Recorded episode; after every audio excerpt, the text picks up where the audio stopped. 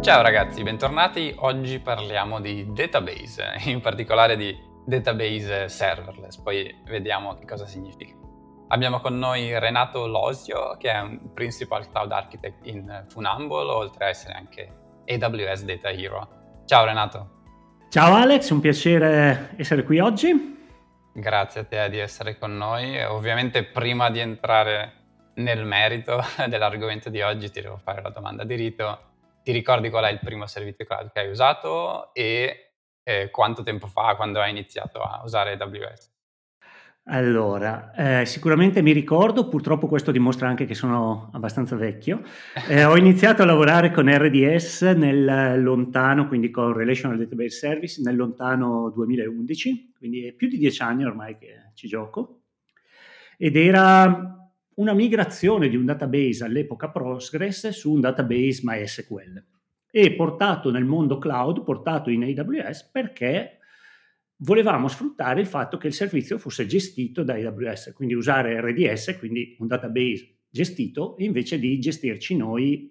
non database administrator, non amministratori di database, il servizio in casa. All'epoca probabilmente Aggiungerei anche che da una parte era molto più facile, dall'altra era molto più difficile perché le scelte erano poche. Come ho detto, era una migrazione da Postgres a MySQL perché all'epoca era ancora un servizio solo MySQL con ancora meno funzionalità delle 2000 funzionalità che oggi ci permette eh, la gestione dei database su cloud. Però le, le funzionalità di base già c'erano per giustificare una migrazione su cloud. Parliamo già di ben dieci anni fa, quindi parliamo di, ad esempio, la capacità di non doverci preoccupare noi dei backup, la capacità di gestire in più data center, in più eh, zone il database, quindi non doverci preoccupare della disponibilità dei dati e lo stesso anche a livello di non doverci preoccupare di, ad esempio, la replica è asincrona, è sincrona, come si gestisce una replica, tutte cose che sembrano facili viste da fuori, ma quando uno deve gestire un database relazionale richiedono molto tempo e anche molte conoscenze specialistiche. Questo a livello lavorativo. A livello personale, il primo servizio che ho usato eh, è stato per un piccolo progetto re- legato al mondo del running, sono un runner scadente con performance molto, molto, direi addirittura pessime, però mi piace molto correre, avevo usato SimpleDB, che è un database non relazionale, uno dei primi servizi di, su cloud disponibili, e che tuttora, ora non è più tra i servizi, già da quando c'è Dynamo non viene più praticamente usato magari per nuovi progetti, ma mi aveva portato per la prima volta a usare un database non relazionale e a rendermi conto quanto era facile gestire un database non relazionale su cloud. Beh, lo SimpleDB non compare spesso nelle mie statistiche, quindi grazie Renato, ma anche avere dieci anni di esperienza con RDS sul curriculum, eh, insomma, non ce l'hanno tutti. Quindi capisco già, già uno spoiler di no, come sei diventato AWS Data Hero. Ti volevo infatti chiedere di cosa ti occupi no, nel quotidiano in Funambole e se ci puoi raccontare un po' come sei diventato un Data Hero. Certamente, eh, allora Funambole di suo come azienda offre eh, soluzioni di private cloud, quindi sincronizzazione dati, di gestione dati per operatori di telefonia mobile in tutto il mondo, principalmente in uh, Europa, Asia, Sud America. E gran parte di questi servizi non vengono gestiti direttamente dal carrier, in alcuni casi sì, il carrier gestisce l'installazione, installa nei propri data center e gestisce completamente il prodotto, ma la maggior parte dei deployment adesso sono installati su public cloud, sono installati su AWS e sono gestiti direttamente da Funambole. Quindi c'è un team interno a Funambole che gestisce questi deployment su cloud e il mio ruolo è supportare questi deployment, decidere, confrontarmi anche col team di sviluppo quando sfruttare dei servizi gestiti su cloud, quando sfruttare dei nuovi servizi invece di implementarci le cose in casa, quando invece a livello proprio di ownership del prodotto preferiamo fare degli sviluppi interni. Quindi ad esempio magari decidere quando usare un servizio di media transcoding su cloud, quindi nel caso media convert di Amazon prima l'Elastic Transcoder, o invece quando magari sviluppare delle soluzioni di conversione dei dati con FFmpeg fatte in casa, magari sempre sfruttando delle tecnologie su cloud, ma eh, senza avere un servizio gestito. Su come sono diventato data hero ovviamente non lo so, sono molto contento di esserlo e in generale mi piace molto eh, scrivere e parlare di temi legati al mondo cloud e in particolare RDS, gestione dei dati e farlo nel modo più semplice possibile, sia perché io Spesso non vengo da un mondo, cioè non sono un database administrator, non ho mai gestito, non ho mai, ho sempre, io vengo da un mondo di sviluppo in cui ho dovuto gestire, ho dovuto, nel senso positivo del termine, affrontare il problema di come gestire lo storage dei dati, la gestione dei dati sia prima non su cloud e poi su cloud. Eh, lavoro anche, cioè lavoro, scrivo settimanalmente anche per InfoQ come sono un editor dove mi occupo di temi legati al mondo cloud, non solo AWS e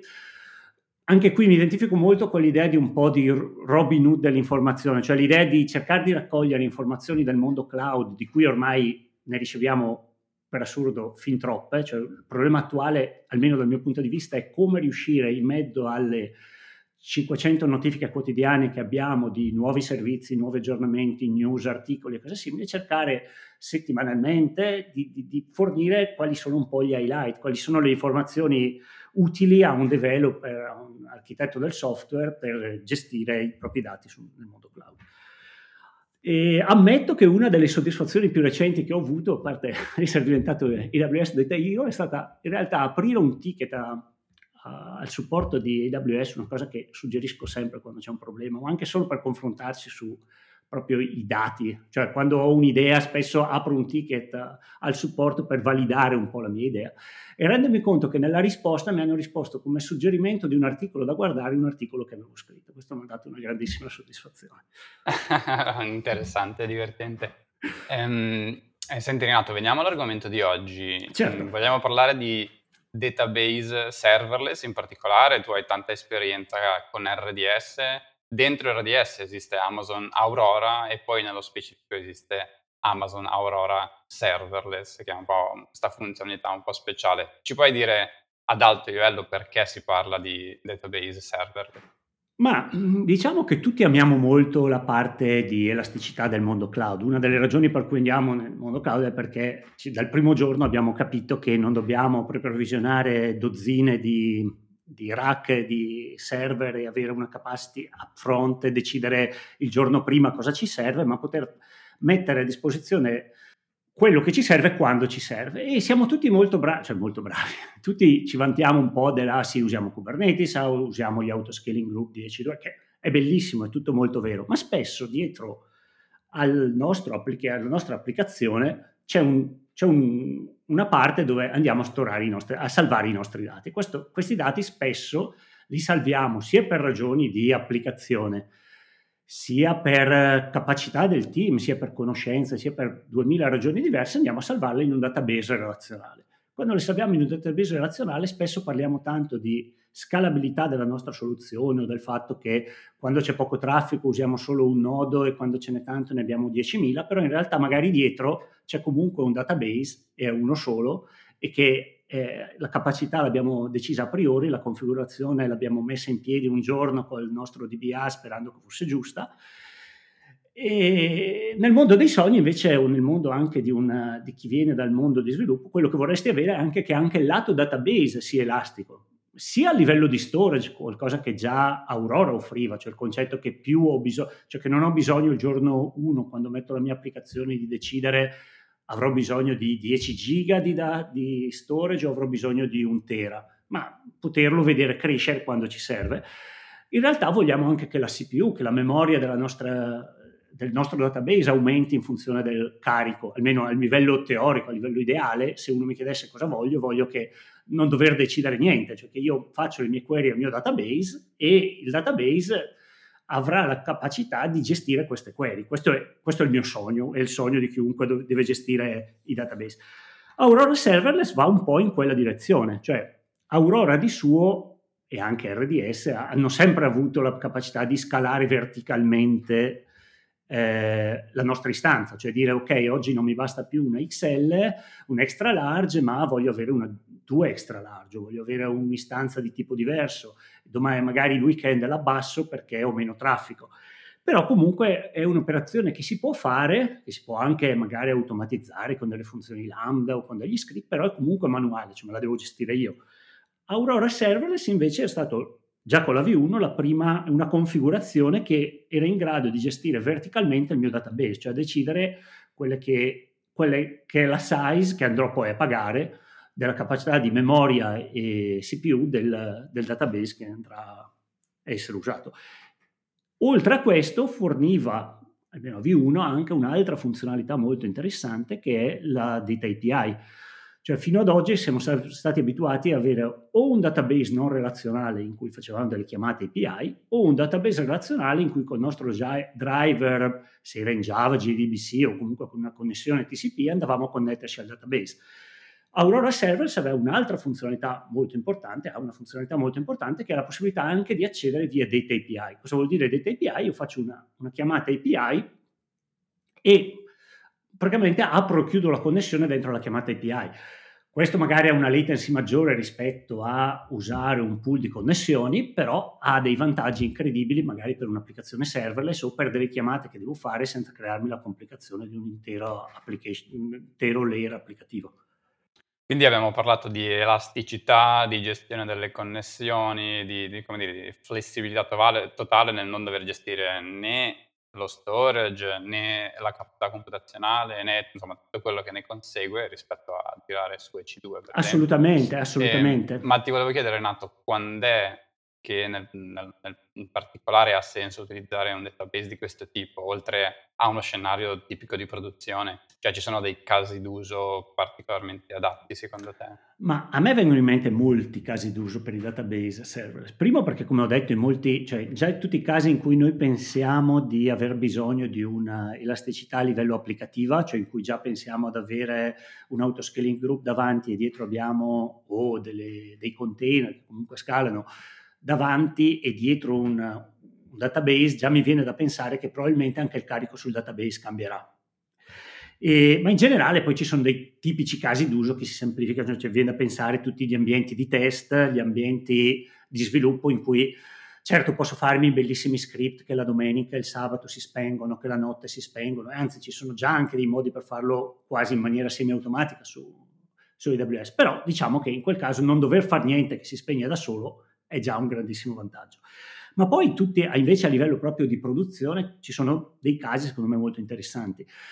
Primo, vabbè, i casi in cui abbiamo dei pattern d'uso, cioè ci sono applicazioni, non mi viene da dire, cioè in cui magari all'ora di pranzo all'ora di cena un'applicazione che gestisce delle consegne di cibo ha dei carichi maggiori che nel pieno della notte, ma oltre ai carichi previsti che magari riuscirei anche a gestire con Aurora o con RDS pre-provvisionando io stesso la capacità del database in funzione degli orari, ci sono anche tutti i casi di crescite inaspettate, cioè delle campagne di marketing o degli effetti in cui io non so quale sia il carico del database. Infatti, secondo me, una delle critiche maggiori in cui viene fatto un... Ci sono due tipi di problemi che vengono di solito sollevati su un database serverless come Aurora Serverless V1. Il primo è dire, ok, è solo vertical scaling, cioè è vero, cioè nel, il database in questo caso sta aumentando la capacità di memoria e di CPU, ma non sta facendo nessun tipo di partizionamento dei dati, quindi lo scaling è comunque limitato fino alla capacità massima della macchina più grande che riescono a metterti a disposizione. Quindi se non sbaglio arriviamo a mezzo tera di memoria, che comunque è un numero significativo. E soprattutto significativo mi viene a pensare anche perché molti studi, ricordo una presentazione che avevo visto qui a Berlino di, eh, del founder di Percona e uno dei principali guru del mondo MySQL, che diceva semplicemente, sì è vero, guardiamo tutte le presentazioni di come fanno il partizionamento dei dati a Facebook, Amazon, Google e gli altri grandi provider per i loro database interni o come è gestito un database relazionale per YouTube, però in realtà il 90 e rotti per cento delle aziende non avrà mai bisogno di quello, il 90% dei database di produzione va benissimo in vertical scaling con una sola istanza, un solo master e, un, e una replica per eh, una gestione di, replicazione di, di replica dei dati. E quindi ci sono molti casi, è ovvio che non avendo l'Aurora Serverless una capacità di replica, eh, di read replica, c'è comunque una limitazione massima di dati che è in grado di supportare. Però molti, molti casi d'uso sono supportati e, mo- secondo me nella maggior parte dei deployment è una situazione da considerare. Ha secondo me altri due aspetti, uno sia positivo sia negativo. Eh, passando dal mondo RDS al mondo Aurora al mondo Aurora Serverless, naturalmente il numero di configurazioni del database stesso in mano all'utente sono, calano. Cioè se nel database RDS sono ad esempio in grado di abilitare gli eventi di MySQL, su Aurora Serverless non posso, cioè le, le la capacità di cambiare la configurazione di MySQL su Aurora Serverless è molto molto limitata. Da una parte è un limite, da una parte è un'opportunità per avere un database già preconfigurato con dei default molto ragionevoli che aiuta una persona che non è, del, non dico non del tutto familiare, però in cui alla fine per molti di noi il lavoro è sviluppare un prodotto, non è gestire un database. Le nostre conoscenze non sono necessariamente quelle di un database administrator. Quindi in tutti questi casi secondo me ha molto senso. Oltre al fatto che permette di gestire dei picchi di carico non expected che possono essere benissimo sia la, il successo, sia l'incredibile successo della tua applicazione dalla domenica al lunedì, ma anche, magari meno, caso di uso meno elegante, che ci dimentichiamo spesso, è il caso dei bachi. Cioè io introduco con un deployment un baco che non mi aspettavo, una query che non performa particolarmente bene, un database serverless che va in scaling da solo, naturalmente mi aumenterà nell'immediato i costi, i costi di gestione del database, ma mi evita del downtime che avrebbe dei costi maggiori o mi dà del tempo per sviluppare una fix. Questi per me sono tutti casi, casi in cui un database serverless va considerato. È il classico happy problem dell'effetto hacker news. E, senti Renato, mh, mhmm, soprattutto dal punto di vista del consumatore, cioè dello sviluppatore che deve, come dicevi tu prima, per necessità utilizzare un database, che cosa cambia nella pratica? Mh, mhmm, come funziona anche, per esempio, una cosa di cui non abbiamo parlato finora, che è la gestione dei costi, perché è vero che sono flessibili, ma come si traduce questa possibilità in, in, nei costi che immagino saranno flessibili a loro volta. È veramente un buon punto, anche perché secondo me è un punto in cui si tende un po' a fare un po', secondo me, di confusione o a tendere un po' a moltiplicare i costi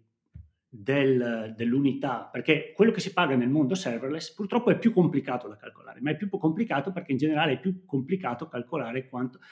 quanto andiamo noi a consumare di una risorsa, perché se io chiedo oggi a uno sviluppatore o a una persona che gestisce un'applicazione live in produzione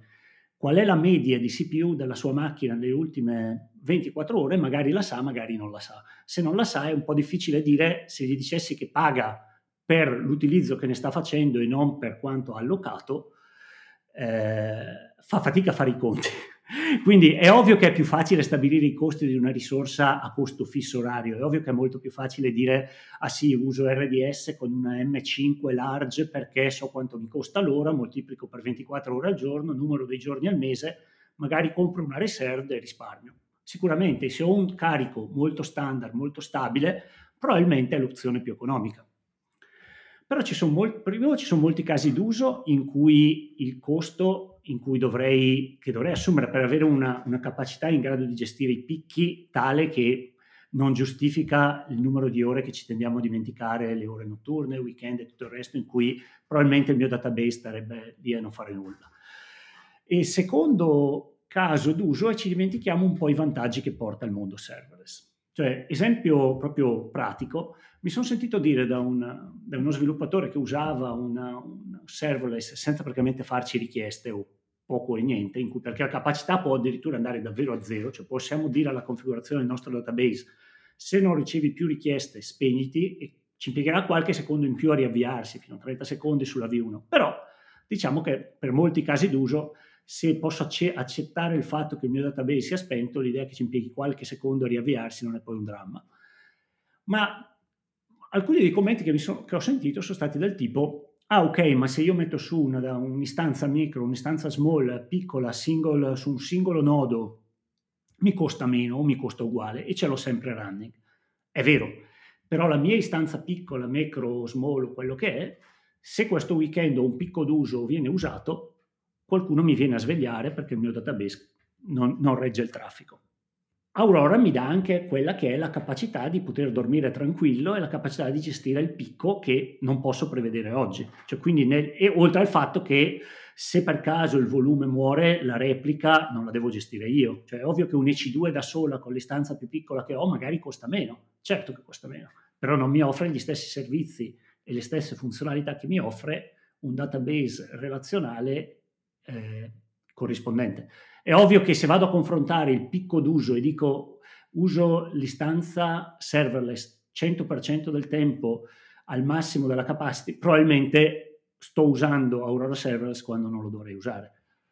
Certo, c'è sempre la componente un po' della pace mentale, del sapere sì, che il servizio gestisce gli imprevisti, ma anche da un punto di vista più dell'azienda o del team, eh, il non dover avere magari una persona on call che 24/7 a rotazione gestiscono eventuali problemi. Esatto, assolutamente. O magari ce l'ho, ma i tempi di risposta possono essere ben diversi a quel punto. O comunque l'effetto del tempo di risposta è significativamente diverso in quel caso, se il database è in grado di gestire almeno parzialmente e aumentare il tempo che ha a disposizione il team per gestire l'emergenza. Chiaro. Senti Renato, eh, Aurora Serverless è uscito nel 2018, se non ricordo male. Fine 2018, chiedere... sì. Esatto, ti volevo chiedere se hai avuto modo di usarlo fin da subito, se hai fatto qualche esperimento e hai menzionato qualche volta questa V1, cioè la versione 1 sì. del servizio e ora c'è in public preview la, la, versione 2 che quindi apporta qualche miglioramento. Ci puoi un po' raccontare come si è evoluto il servizio dalla V1 alla V2, che esperienza hai avuto? Allora, io ho cominciato a giocare con la, mm, versione, con la prima versione, quella che non, non, aveva nessun numero di versione perché era la prima lanciata fine, quando è stata annunciata a fine 2018. E l'anno scorso, all'ultimo reinvent, è stata annunciata la preview della versione 2. La cosa, prima cosa interessante è che la versione 2 è proprio una seconda versione, cioè una versione interativa sullo stesso, cioè sono proprio due prodotti separati. Perché sono due prodotti separati? Che è, stata, che è una cosa non ho esperienza in molti settori nel mondo di AWS, però non è una cosa molto comune. E, però è proprio un prodotto molto diverso. La versione 2 al momento è ancora in preview, è public preview, quindi chi vuole può registrarsi sul sito, fare domande ed accedere a una console leggermente diversa, però la principale ha due o tre differenze principali. Allora, la versione 1 era nata come una versione eh, sulla versione 5.6 di MySQL e poi è stata aggiunta la versione 5.7 eh, e poi è stato aggiunto, e in parallelo è stato aggiunto Postgres. Versione eh, 2 inizia col 5.7, in su, essendo in preview le cose possono cambiare, ma a parte le versioni dell'engine è proprio il concetto di base diverso. Allora, nella versione 1, una cosa che mi sono dimenticato di dire prima, in realtà, in realtà quello che chiamavo vertical scaling, la, la capacità di adattamento del database, era proprio molto simile a quello che, faccia, che farebbe un, uno script nostro, però tenendo già la capacità, eh, quello che dicono Worm dell'InnoDB, però raddoppiava la capacità. Quindi se la capacità era 4 e eh, la, il mio applicativo richiedeva 5, eh, il database non, face, non, poteva passare a 5, passava da 4 a 8, da 8 a 16, da 16 a 32, da 32 a 64 finché aveva raggiunto il massimo. Questo era meglio che avere un database fisso, ma comunque più la size del database cresceva, più il gap era significativo, perché ogni volta andavo a raddoppiare i costi.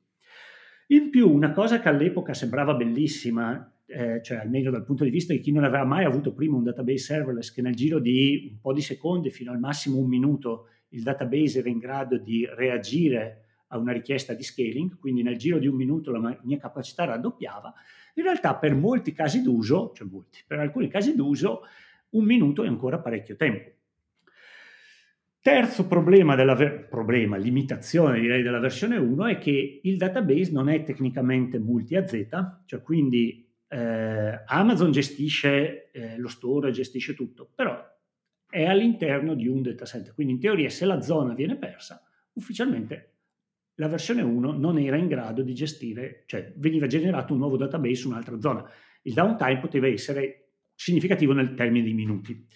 Idealmente uno user voleva la versione o anche, non lo so, global table, funzionalità o performance inside per la gestione dei, del database, tutte funzionalità che un utente era abituato ad avere nel mondo Aurora e che nell'Aurora V1 serverless non c'erano, cioè era una versione più limitata nel termine di funzionalità. La versione V2 invece vuole essere la versione di Aurora serverless. E quindi la principale feature che è in preview, in public preview, è Prima cosa la capacità di crescere in maniera davvero elastica con quello che chiamano incremental scaling, cioè la capacità aumenta di mezza unità, cioè passa da 4 a 4,5 a 5, 5,5 e via così. Quindi vuol dire che se io il mio carico del database passa da 4 a 5, eh, a livello applicativo non ho bisogno di raddoppiare da 4 a 8, ma mi basta salire da 4 a 5. E questo è un cambiamento molto molto significativo. La seconda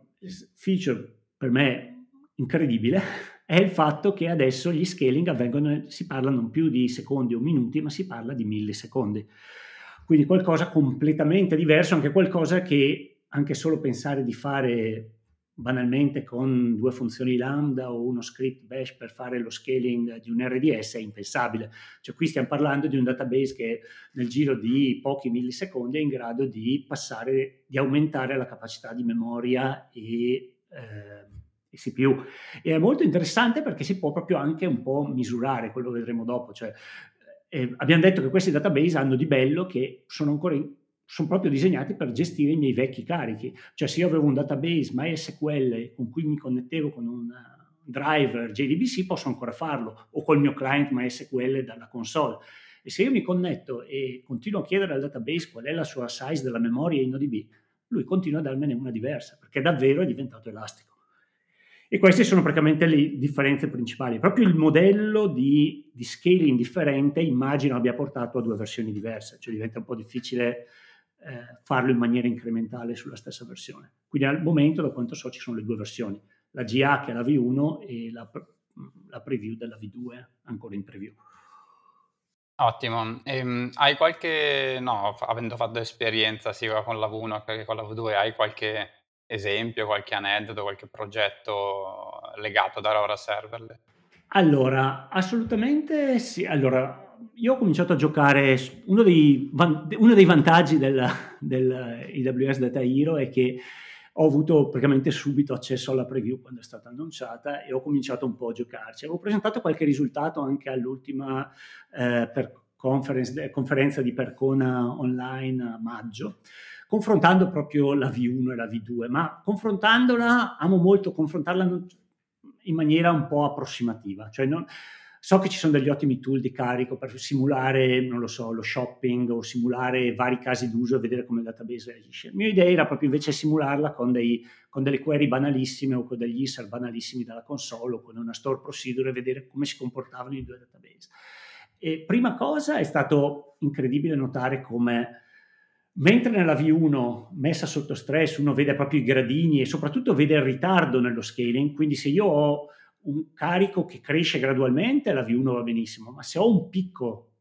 inaspettato o che addirittura dura molto poco, cioè che magari il mio picco dura due minuti e poi sparisce, a che eh, la capacità della V1 è pronta, eh, può essere che non mi serva quasi più, cioè che cominci già quasi a essere ininfluente. Nella V2 invece si vede proprio un, un match, cioè la,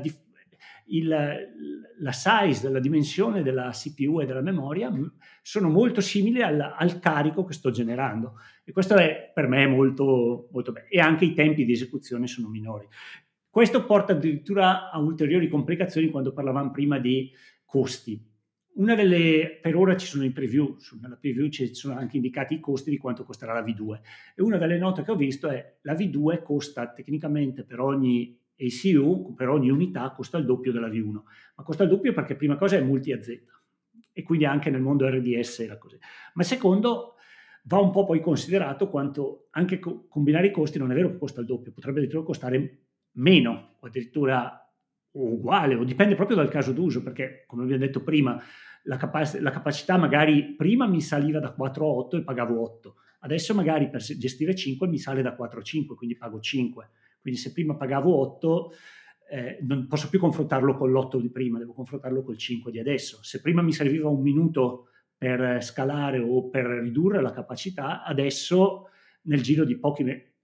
i tempi sono molto più ridotti, quindi un eventuale picco genera addirittura meno costi che la versione precedente. A livello proprio invece di curiosità, stavo preparando un talk per il prossimo reinvent proprio su po' di analisi di dati e giocando proprio su questa abilità che secondo me è incredibile di, eh, creare, un, di creare un carico e riuscire a, addirittura a prevedere quale sarà l'output di Aurora Server, cioè quale sarà la capacità di Aurora Serverless in termini di CPU e riuscire a generarlo in funzione del traffico che creo. Quindi riuscire a controllarlo a tal punto che non sono più solo in grado di generare dei picchi, ma non lo so, di generare un disegno col disegno che voglio avere io. E questo secondo me dimostra davvero la capacità di elasticità che, che, ha raggiunto un database relazionale, perché dobbiamo anche ricordarci che stiamo parlando di database relazionali. È quasi categorizzabile come benchmarking creativo. sì, sì. se voglio inventare un nuovo concetto. Senti Renato, c'è qualche altra funzionalità di Aurora, anche a, a, prescindere da Aurora Serverless, che secondo te vale la pena menzionare e che magari verrà supportata dalla versione 2 quando poi sarà ufficialmente disponibile? ci sono molte, come dicevo prima, ci sono molte funzionalità del mondo Aurora che Aurora Serverless V1 non supportava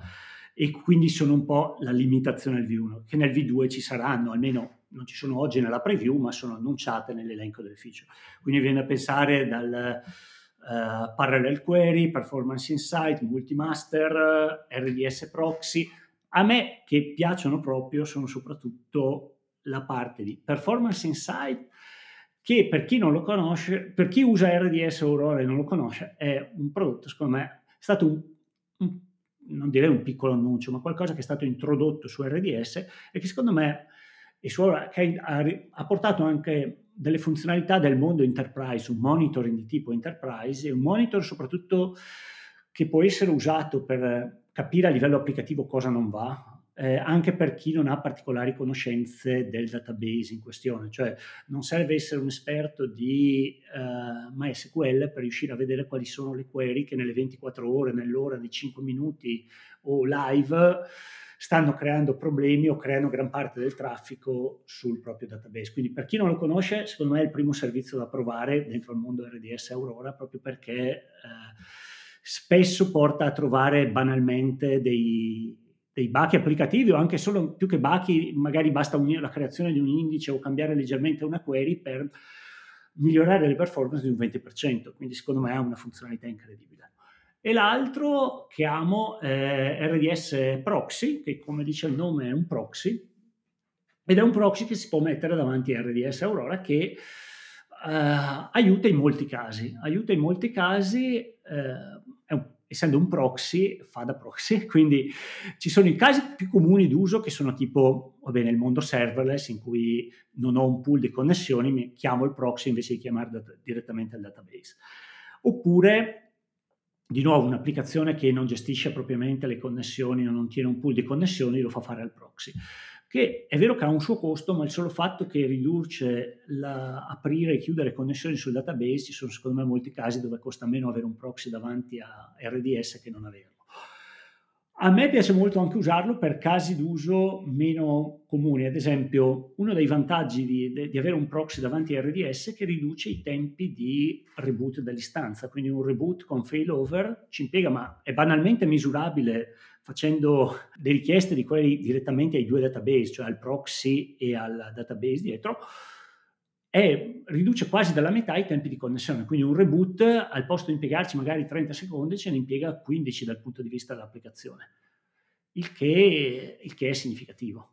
Assolutamente. E oggi abbiamo parlato prevalentemente di database relazionali, quindi eh, abbiamo parlato di MySQL, di MySQL, di Postgres, eccetera, eccetera. Secondo te o nella tua esperienza, nei progetti a cui stai lavorando, ci sono anche altri database gestiti che trovi insomma, utili o eh, affascinanti o interessanti da approfondire su AWS. Assolutamente, ci sono due temi secondo me fondamentali. Il primo è che è un po' la critica dei database serverless eh, relazionali, che spesso una delle, non critica, ma uno dei commenti che sento è, ah ok, ma per fare un database server non ti serve usare MySQL, cioè usa un database eh, Gero uso un database non relazionale, serverless. Alla fine, se guardiamo quali sono i concetti perché un database sia server, anche Dynamo è serverless. Dynamo con la capacity in autoscaling è serverless, cioè soddisfa i criteri di gestione. Il punto è, primo problema di fondo è che molto spesso, sia per le funzionalità, sia per una conoscenza del team di sviluppo, sia perché magari un'azienda aveva già sviluppato un prodotto che lo porta su cloud, spesso uno ha un database relazionale, lo vuole avere o anche non vuole reinventarsi da zero l'applicazione. Quindi di sicuro il database relazionale ha un suo spazio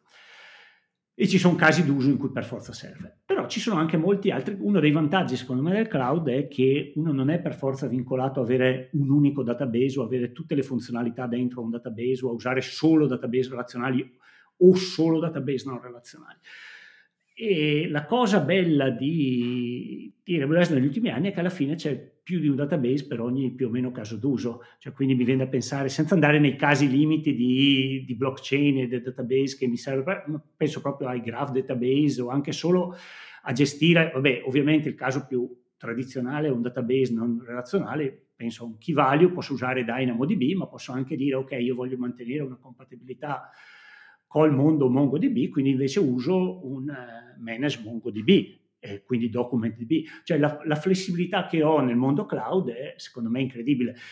Eh, se dovessi gestire in casa queste soluzioni, spesso magari a livello applicativo avrebbe anche un senso, cioè magari mi viene proprio il caso per me ideale, ho un'applicazione che usa un database relazionale e di colpo ho degli eventi che potrebbero non essere relazionali, però magari li tieni nel database relazionale perché in fondo gestirti un altro database in casa, nel tuo data center, è più il costo che il, il guadagno vero.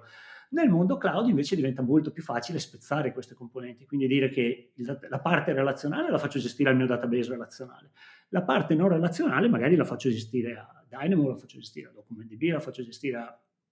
Neptune o a uno degli altri servizi a disposizione. Cioè quindi avere dei servizi molto più mirati per lo specifico use case. Assolutamente, anche io ho avuto qualche esperienza con un eh, MongoDB gestito in casa su EC2. Ti assicuro che dopo qualche mese è diventato Ma secondo me se è il caso d'uso principale dell'azienda, magari è anche gestibile, uno ha un esperto e tutto il resto e lo, e lo riesce a gestire, riesce a scalarlo, riesce a configurarlo, ma se è, ad esempio, la mia, è solo una parte minima dei dati che avrebbe bisogno di andare in quel contesto, probabilmente il costo di gestione è tale che no, e la conoscenza magari mia scarsa non giustifica il passaggio e quindi tende molto più a consolidare tutti i dati in un unico posto, cosa che secondo me invece nel mondo cloud è molto più facile, sfruttando i servizi gestiti, eh, distribuire. Chiaro. Grazie mille Renato, è stato un piacere averti, siamo riusciti a toccare tanti argomenti come al solito, potremmo parlare per un'altra ora, bello trovare un appassionato come te, quindi ti ringrazio di nuovo e ci sentiamo nei prossimi mesi. Grazie mille Alex.